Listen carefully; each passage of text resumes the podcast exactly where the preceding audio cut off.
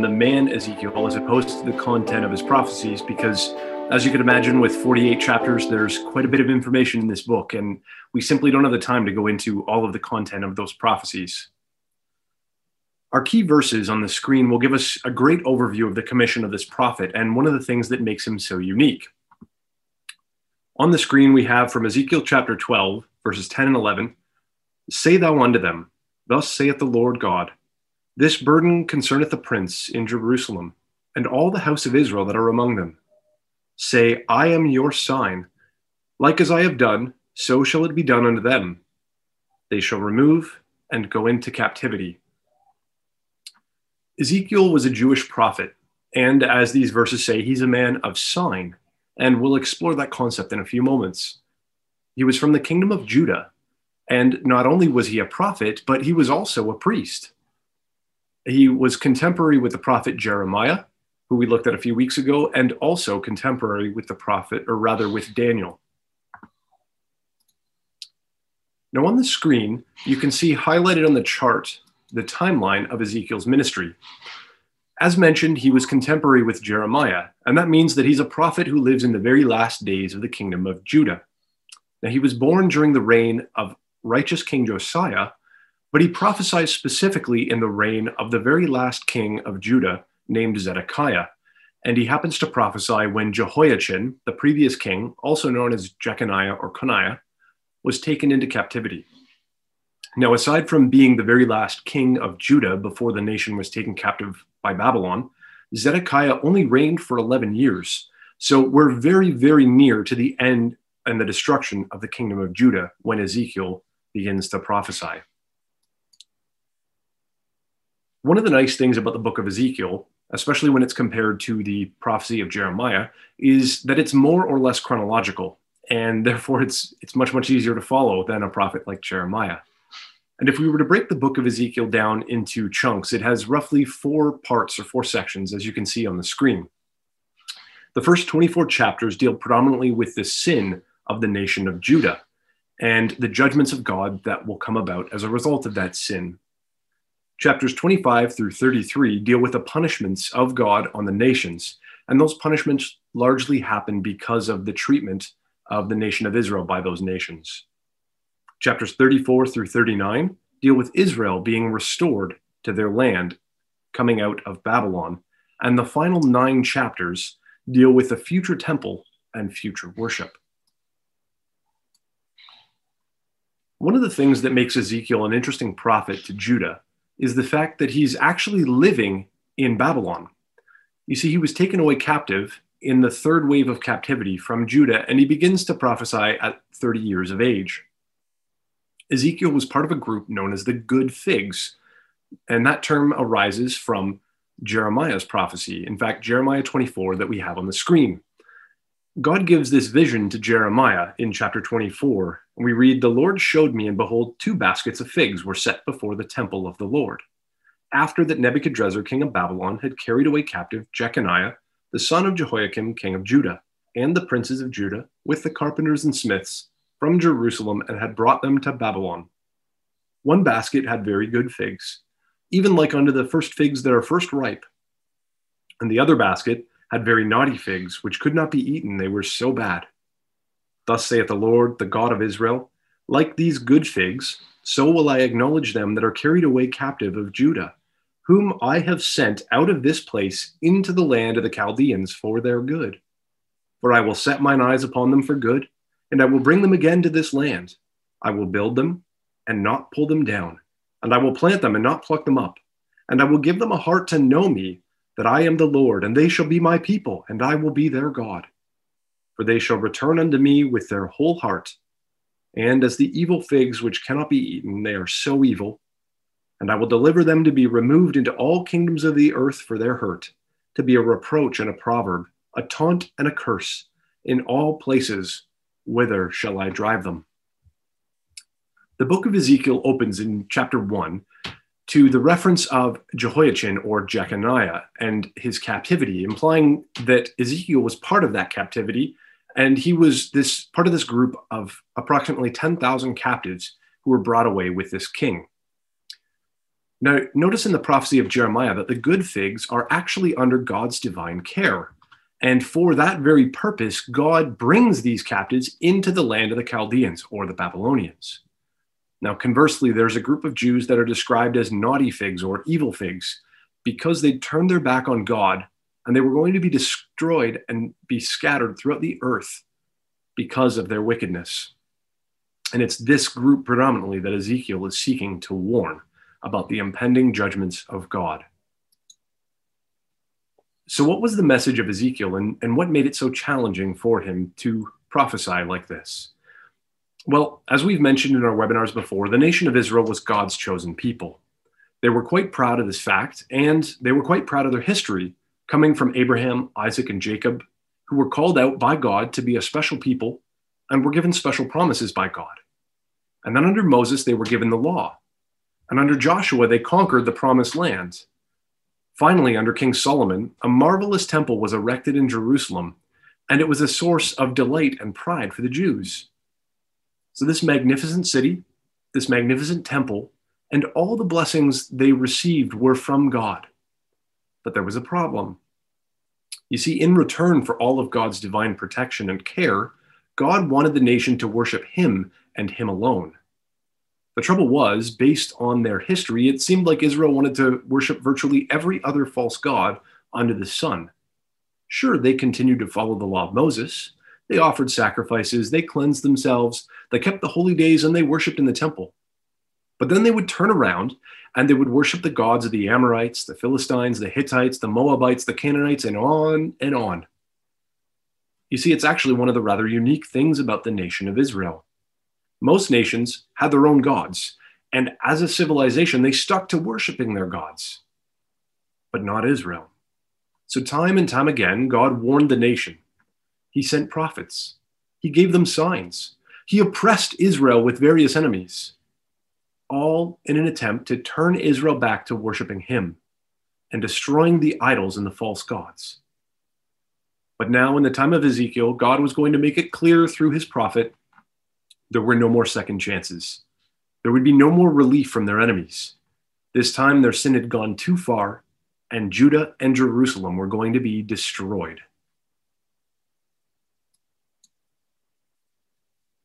Now, aside from a very controversial message, one of the difficulties that Ezekiel faced is spoken of very early in his prophecy in chapter 3. You see, God required Ezekiel to be a watchman. He says in Ezekiel 3, verses 17 and 18, Son of man, I've made thee a watchman unto the house of Israel. Therefore, hear the word at my mouth, and give them warning from me.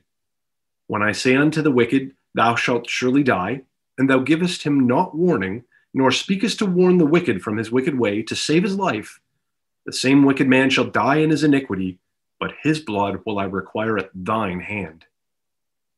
You see, in ancient times, the watchman over a city had a very important job.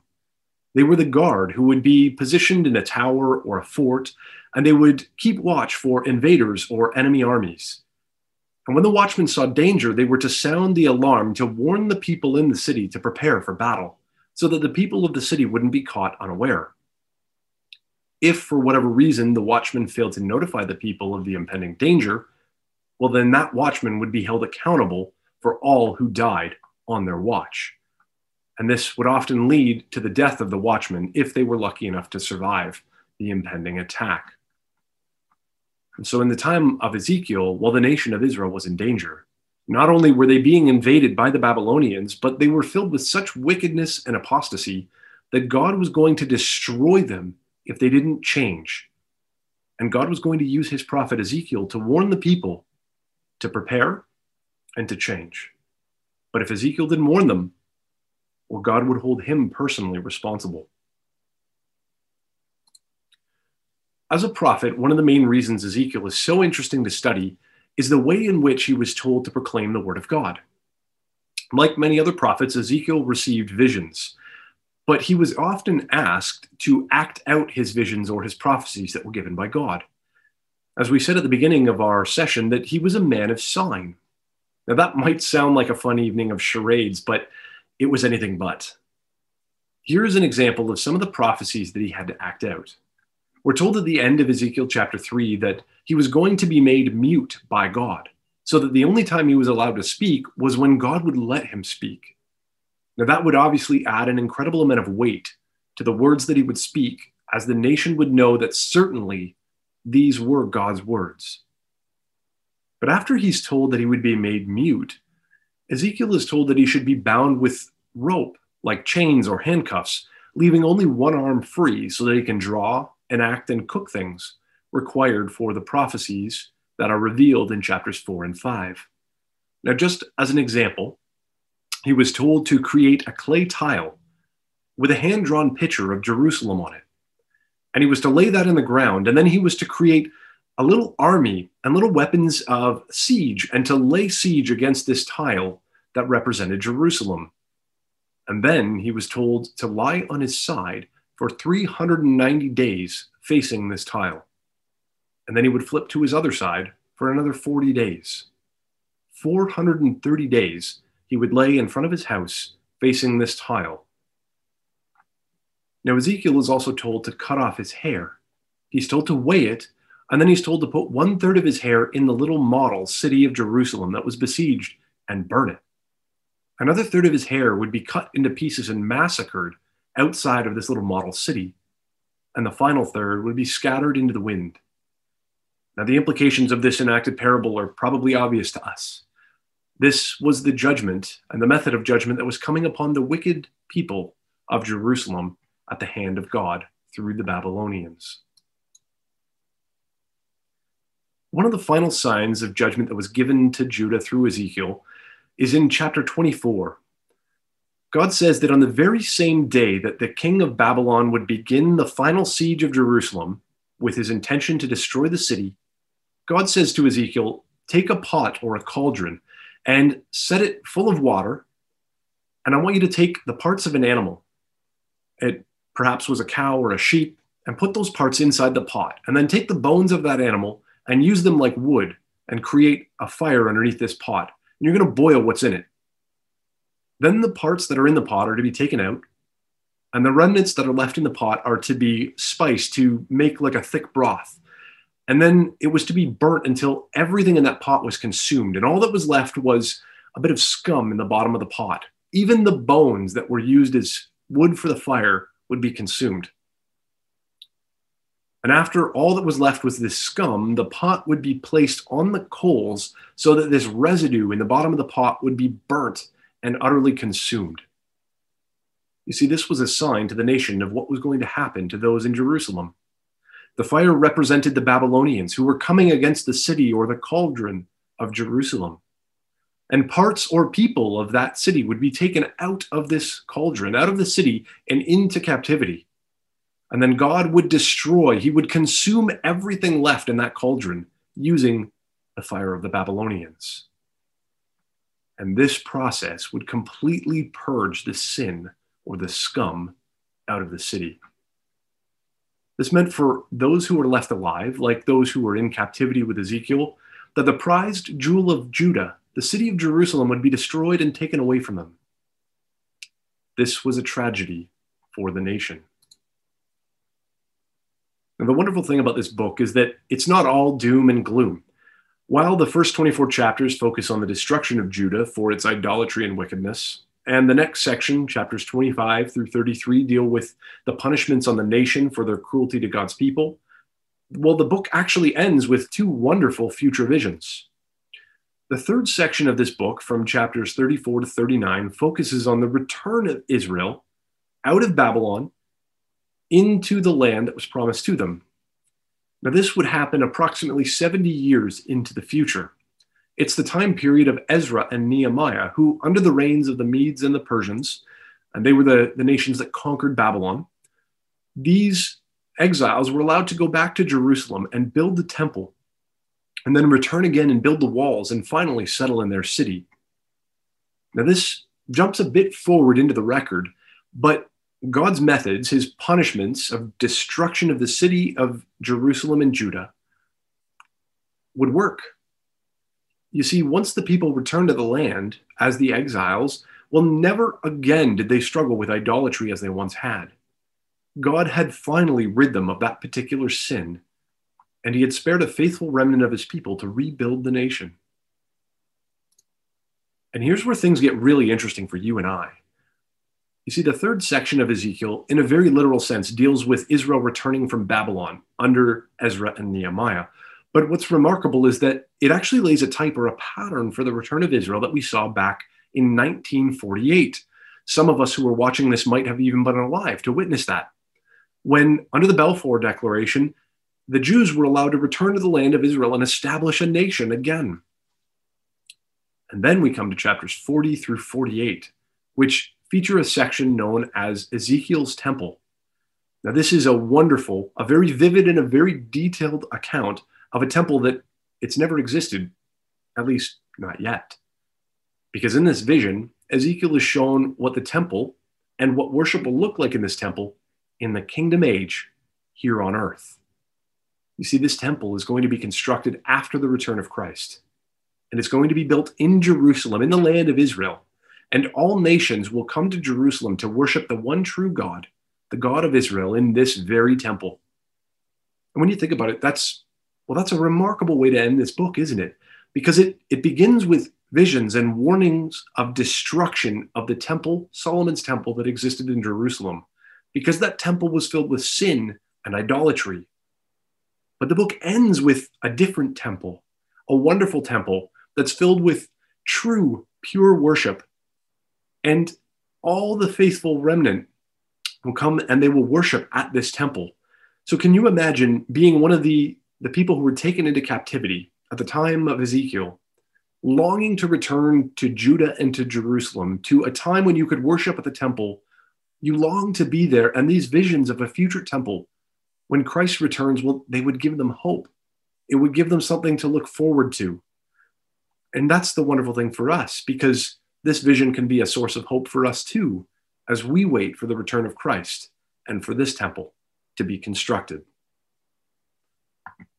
With that very brief overview, I'll now pass things over to Mr. Donloff to take us through his section in My Father's House are Many Mansions.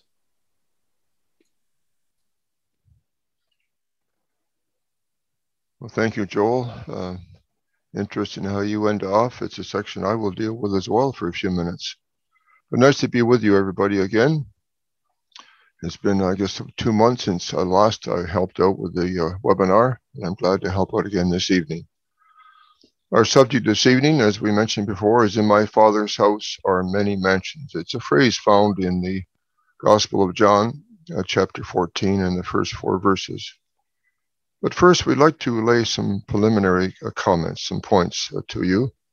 Um, just like to read from the Psalms, uh, Psalm 115. Let's think of God's purpose with creation. Psalm 115, verses uh, 15 and 16 says, Ye are blessed of the Lord, which made heaven and earth. The heaven, even the heavens are the Lord's, but the earth as he given to the children of men. Important to have this in mind. The earth has he given to the children of men. The heaven belongs to God as far as his dwelling place. And several times during the webinars, it's been referred to in Numbers chapter 14, verse 21, that God's purpose overall is to fill the earth with his glory. Again, the earth is important in God's creation with mankind involved. And in past weeks, I've just got the schedule here with me.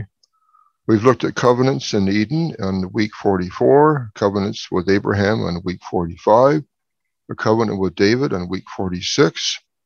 There's been a number of sections on prophecy dealing with the nation of Israel, and other nations on this earth. Next week, uh, we will deal with the Lord's Prayer, Thy kingdom come. All these subjects have to do with the earth that God has given to mankind. And that's important as we start our study this evening. In this slide before you are the verses that we find in John chapter 14, in the first four verses. I'll read them for you. You have them on the screen. I'm going to look at my Bible. The print's a little bigger for me. Jesus is uh, showing his compassion and kindness to his disciples. He was concerned about their feelings as he left them. They would feel like orphans or homeless, or as in the homeless, but uh, comfortless, so to speak. So, John 14, verse 1 Let not your heart be troubled. You believe in God, believe also in me. In my Father's house are many mansions. If it were not so, I would have told you. I go to prepare a place for you. And if I go and prepare a place for you, I will come again and receive you unto myself, that where I am, there ye may be also. Whither I go, ye know, and the way ye know. So, what do we make of this? In my Father's house are many mansions. Jesus was going to leave his disciples behind. He wanted to provide them with some comfort since they could not go with him. And it says that in the previous chapter, chapter 13, verse 36. Peter's talking to him. He's concerned about it. Jesus says to Peter, Whither I go, thou canst not follow me now. But thou shalt follow me afterwards. And, and the last phrase was to do with the type of death that Jesus would suffer, and as well, Peter would well as well meet his, his demise. But the reference was very important. Whither I go, thou, thou canst not follow me now. They would not go where he was going. Jesus was going to heaven to be with his Father, but he wanted to leave them some comfort. The Holy Spirit is one of them. Called the Comforter, but also this promise that we have here this evening in this section in John chapter 14. So let's go to the second slide, slide please. It's important that uh, we read carefully as it has there. Um, where is the Father's house? Well, they've always been on the earth, and that's important tonight. What did it mean by many mansions? Well, some would say, and in certain groups, that the many mansions are understood to be places or dwelling places in heaven where the righteous would go when they die.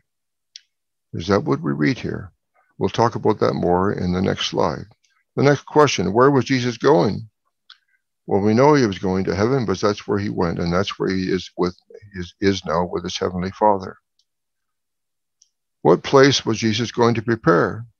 Well, he's making preparations for the kingdom. When will Jesus come again? Well, we hope very soon. And the only, only one that really knows that is his Father. So we say very soon. Where is Jesus going to be when he comes? Well, I believe last week, uh, Mr. Dan Robinson dealt with this clearly in this topic. What Jesus was going to do when he returns. There's the resurrection of the dead, the judgment of the living and the dead when they're raised, the total dominion of the whole world, with the capital city being Jerusalem, and the start of a thousand years of reign that will end up in peace afterwards. We call the millennial rule or millennial reign. But the last question is quite important. Does the word heaven appear in these verses at all? No, it doesn't. That's an assumption. It's not there, and that's not the intent of the, what Jesus has promised his disciples. The word heaven is just not there. Let's go to the next slide, please. Let's deal with this aspect of the house. Now, the house in Bible, in the Bible, has different meanings depending on the context. In this particular case, it means a residence or an abode, like a family home, a very large family home. But then we have the word mansion.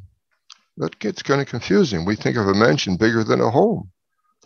Mansion is usually understood to be quite big. However, if we check the definition of the meaning of this word mansion, it is more like a place to stay in the house or in the home, like a room.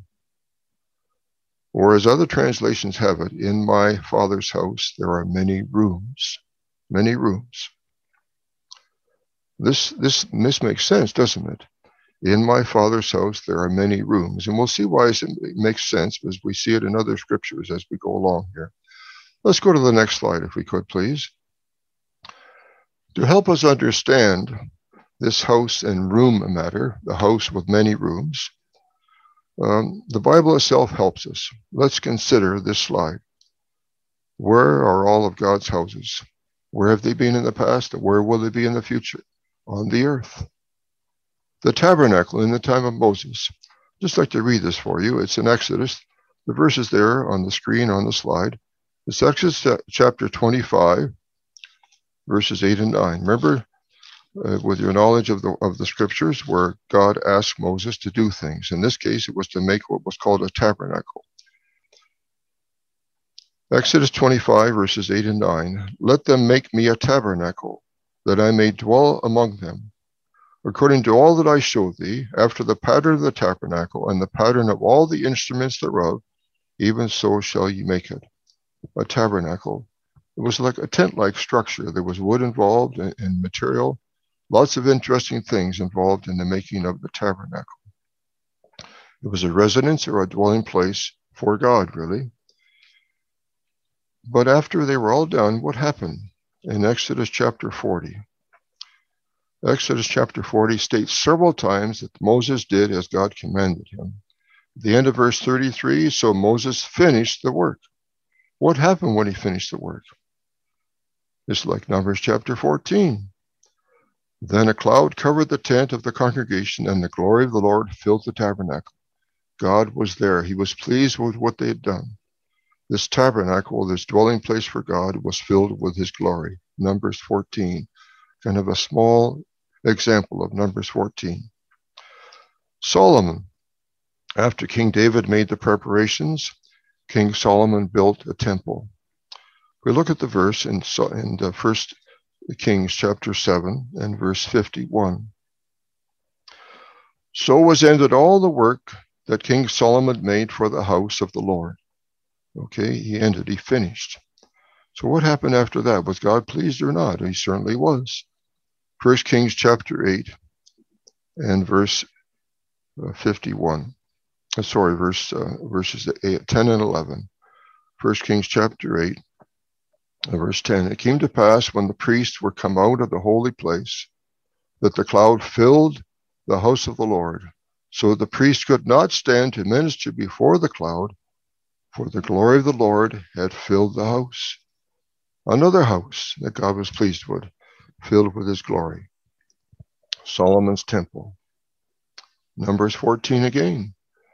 A partial fulfillment during that time period of what God wanted to do overall, fill the earth with his glory. Later on in the time of Jesus, we turn to John chapter 2.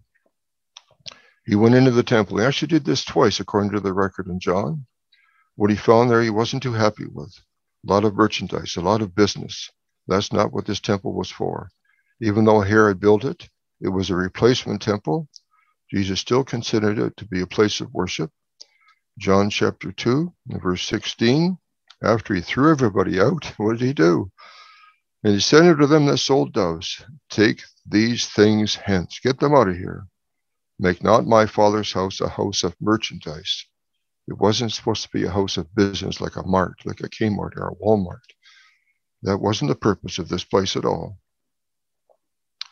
Although God's glory couldn't dwell there due to the false worship. However, Jesus was really thinking of the following Old Testament example that we have in Isaiah. You see the references there. Isaiah chapter 2 is one reference. It refers to a future house of glory on the earth the house of prayer. But I like to go to Isaiah chapter 56, where the prophet Isaiah talks about this house and the purpose of this house. It was a place where people were going to go. Many people go there.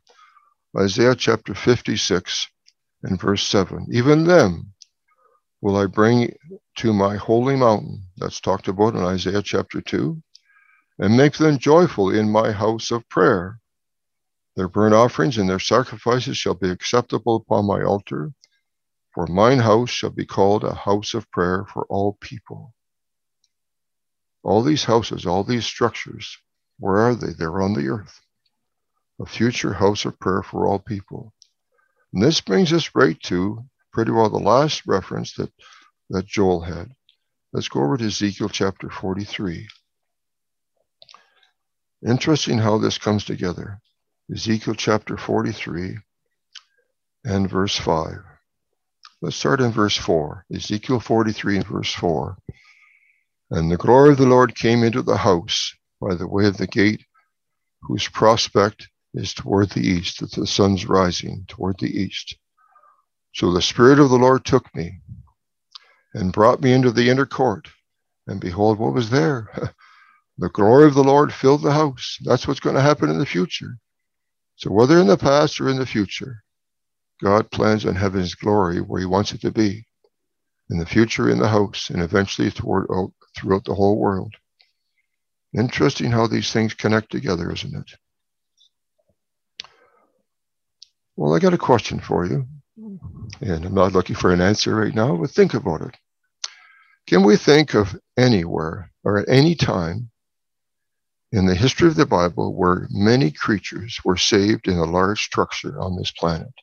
Again, can we think of an example, a period of time in the history of the Bible where many creatures, I use the word creatures for, for, for, a purpose, were saved in a large structure on this planet? Let's go to the next slide there, please. There it is. Noah's Ark. Now you may think, what's that got to do with it? It's got a lot to do with it. A lot to do with it. Noah's Ark. Let me read in, in Genesis chapter 6 what Noah's Ark was like. This isn't any fairy tale. This is a real deal. This did happen. Genesis chapter 6, verse 14. God telling Noah, Make thee an ark of gopher wood, rooms shalt thou make in the ark. You may have in your margin the word nest, places for animals. Rooms shalt thou make in the ark, and shall pitch it within and without with pitch. There's a lot of meaning behind that. A place for salvation to be, be, keep people from, from drowning. And this is the fashion which thou shalt make it of. The length of the ark shall be 300 cubits. That's about 450 feet, about a one, one and a half football fields long the breadth of 50 cubits, 75 feet wide, and the height of it 30 cubits, about 45 feet of height. There's going to be a window. There's going to be a door in verse 16. There's going to be three stories in verse 16. That's what the drawing shows on the screen. What a place. A big house of salvation with many rooms. Many rooms. This is real. Eight people were taken to, they weren't taken to heaven, were they? No, they were not taken to heaven. These people were saved on the earth. And what happened to the rest?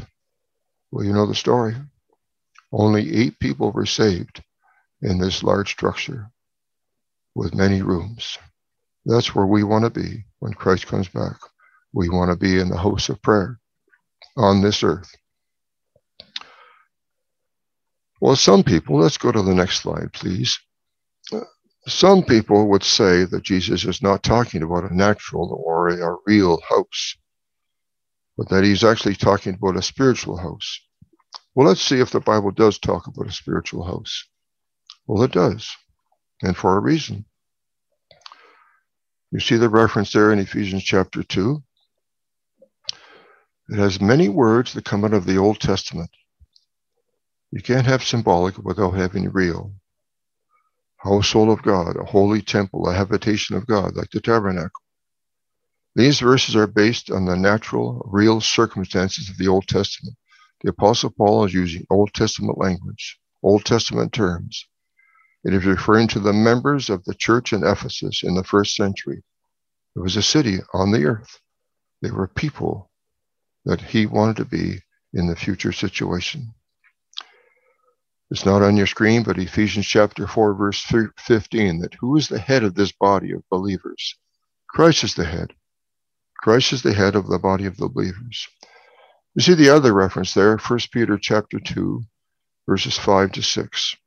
Again, indications of Old Testament terminology, lively stones. It takes stone to build a temple, a real temple. It takes lively stones to build a spiritual house. Who's the chief cornerstone of this house? Well, Jesus is. Eh? Again, an example we have of the first century believers. They were in the first century on the earth. In other words, let's go to the last slide, please. In other words, there must be a natural circumstance or a natural house, a real house, before there is a spiritual application. John 14, in this chapter, these four verses, Jesus is talking about a real house of prayer on the earth. where spiritually minded people throughout the centuries will live on the earth in this house and in the environs of this house. That's where they eventually will be. The question before us, though, is are we prepared for Jesus to return? He said he was coming back. That's where I want to be. no sense being in heaven if he's going to be here, because we don't go to heaven when we die. We end up in the grave waiting for the resurrection day. Are we prepared for Jesus to return? Let's read these verses to Luke chapter 19, verses 11 and 12. Luke chapter 19, many parables taught by Jesus about the kingdom. Luke 19, verse 11. As they heard these things, what Jesus was saying, he added and spake a parable, because he was nigh to Jerusalem, very important city for God, and because they thought that the kingdom of God should immediately appear. He wanted to change their thinking. He said, therefore, a certain man, a certain nobleman, Jesus, went into a far country, he went to heaven to his Father, to receive to himself a kingdom and to return. That's really what he's saying in John 14, the first few verses. Let's go over now to Mark chapter 13. This gets pretty personal for us all. Mark chapter 13, verse 33. Jesus is saying to us, Take ye heed, therefore, watch and pray, for ye know not when the time is. For the Son of Man is as a man taking a far journey who left his house. There are lots of thoughts there. Who left his house? The churches, the believers, his body. He left those things behind, those things that represent his body in the earth. Hmm? And gave authority to his servants. He's talking to us. And to every man his work, and commanded the porter to watch. Watch ye therefore. We don't know when he's going to come back. We do not know. We don't all, we don't want to be caught in surprise, do we? We want to be prepared. So the last verse, and what I say unto you, I say unto all, watch. So we must be ready for when Christ returns, when he sets up his kingdom, that we can join the, the faithful ones of old time to be with him there. Okay, Joel, I'll, or Dan, I'll turn it back to you now, okay? Yeah, thank you so much, Don and, and Joel, for your presentations this evening. And we're so glad that everyone was able to join with us this evening. We remind you to stick around for a few minutes after, and we'll uh, answer any questions that you might have and have a little discussion about uh, tonight's webinar. And we invite you back, of course, next week as we're going to look at a couple more topics. We're going to, in our Finding Our Way section, look at the prophet Daniel and try to give you a quick a rundown of what the book of Daniel is about. And in our key Bible themes, we're going to look at the Lord's Prayer explained. So we hope that you can come back and join with us next week. And we remind you, this is a bit of a milestone this week. This was our 52nd episode of the Bible Basics webinar. We've been going just over a year, and you can catch all of our episodes if you want to go to our YouTube channel. You'll find all the episodes up there so that you can review them. And if you have any questions, you can send them to us via email. If you'd like to be notified of all our future events, just uh, check out our Instagram page as well. So we we look forward to talking about the scriptures with you.